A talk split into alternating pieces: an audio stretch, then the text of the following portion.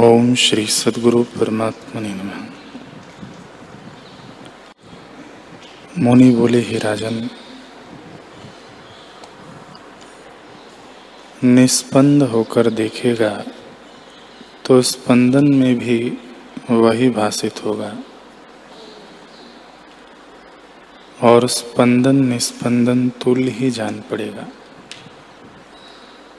जो समाधि में होगा अथवा चेष्टा करेगा तो भी तुल्य होगा।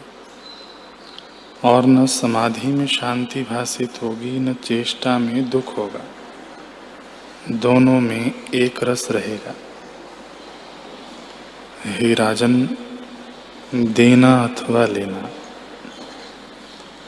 यज्ञ दान आदि क्रियाएँ, जो कुछ प्रकृत आचार प्राप्त हो उसको मर्यादा और शास्त्र की विधि से कर। पर निश्चय आत्म स्वरूप में ही रख।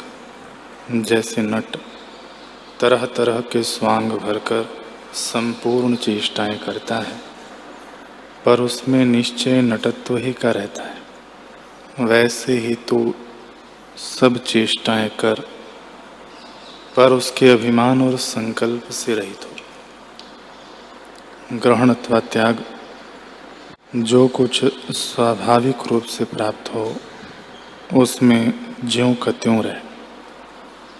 जब निर्विकल्प होकर अपने स्वरूप को देखेगा, तब उत्थान काल में भी तुझे आत्मा ही दिखेगा। जैसे जल के जानने से तरंग, फेन, बुलबुले आदि सब जल ही भाषित होते हैं। वैसे ही जब तू आत्मा को जानेगा तब संसार भी आत्मरूप दिखेगा।